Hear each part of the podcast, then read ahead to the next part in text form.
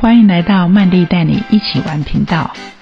在这个频道里，曼蒂要跟你分享生活中、旅游中，以及我的带团过程中所发生的酸甜苦辣。有机会的话，也会邀请好朋友来当来宾，分享不同的人生或者旅程。谁说五十加不能玩出自己的新高度？让我们一起创造新的思维和生活方式哟！Hello，亲爱的朋友，今天开心吗？今天曼蒂要来跟大家分享的是日本宫城县张王狐狸村。有没有很想抱抱可爱的狐狸宝宝？有没有很想亲眼看看他们可爱的模样呢？那要怎么去张王狐狸村呢？今天曼蒂要教大家一个最轻松省事的方法哟，跟着曼蒂一起来吧。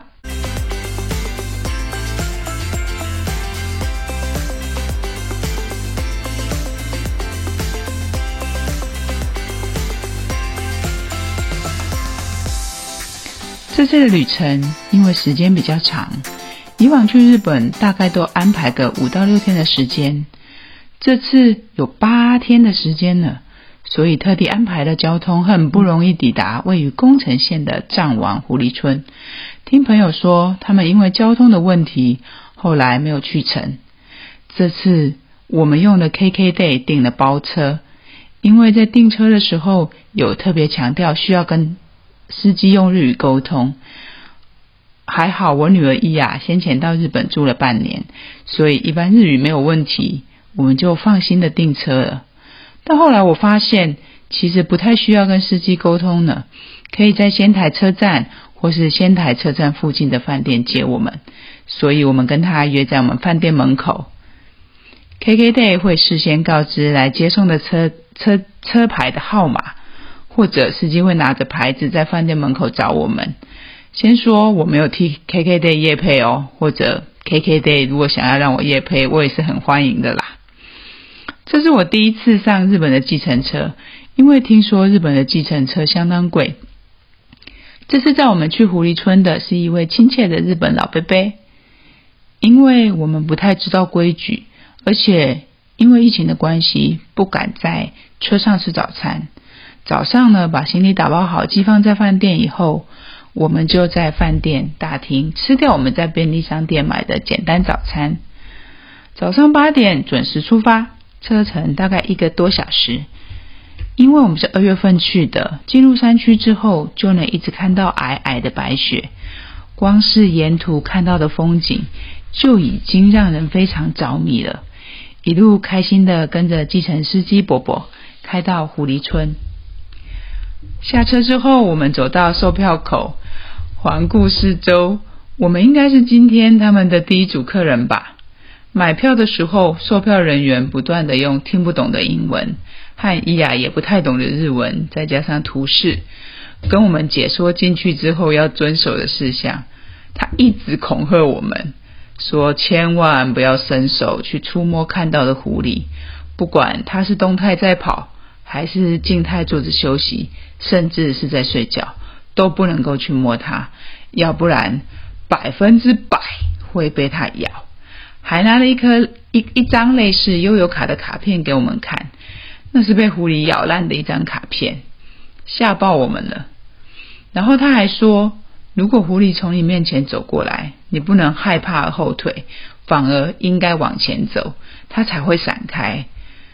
可能如果你后退，它就会觉得你应该很好咬吧，就会一口咬下去啊。听到这些，我们三个人突然觉得好可怕。一直脑补等等我们被咬到的画面，不骗人，我们三个拿了票在门口足足犹豫了十分钟，一直在复习着刚刚工作人员提示的注意事项，完全不敢走进园区。后来终于在我们鼓起勇气打开园区的门走进去之后，发现里面还有不少工作工作人员在清扫喂食者，也让我们鼓起鼓起勇气继续往里面走。毕竟，万一发生状况时，至少知道还有人会来救我们。但其实，当我们看到可爱的狐狸时，刚刚脑补的所有一切，通通都消失无踪了。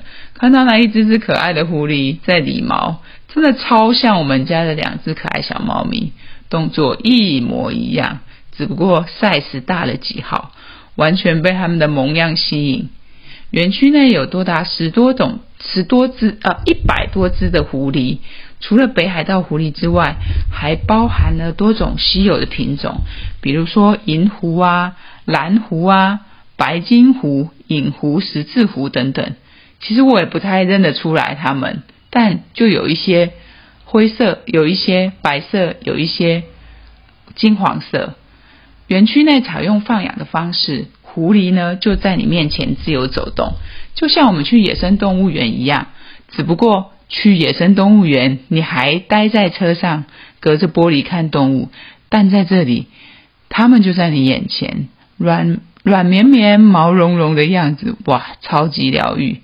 若不是刚才工作人员很认真的告诉我们不能触摸它们，我还真是有冲动想去抱抱它呢。啊，对，好像忘记分享这趟我们包车 KKday 的价格，大概是五千两百多块台币，我们三个人平均分摊。嗯，其实以半天的旅程来说，这样还算划算。那它会根据台币的台币跟日币的汇率会有一些变动。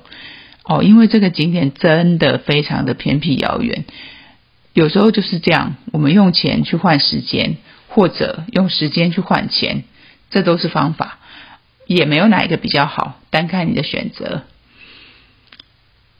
其实啊，我会想录 Podcast，就是希望能跟大家分享这些讯息，让大家知道走去走出去其实不困难，不一定要出国，台湾也有很多好玩的地方。也不一定要自由行，参加团也有参加团的好处。自由行不会比较便宜，而且有时候真的好累。例如扛着行李走在雪地上，拖都拖不动的时候；追着新干线的时刻表，差点只能看到火车尾的时候，真的是既紧张又刺激。行李箱坏掉的时候，哦，你就会知道，如果有一台游览车可以载。我们的行李箱那有多好？曼蒂会慢慢的分享自己旅行的故事，也希望能邀请到其他朋友一起来聊聊他们去旅行或者心灵旅行的故事。希望大大家可以在茶余饭后拿出来听听，放松一下心情哦。喜欢曼蒂的节目吗？如果喜欢，请记得帮我按五星关注加小铃铛哦。你的回应会是我继续录音做节目的最大动力哦。那我们下次见喽。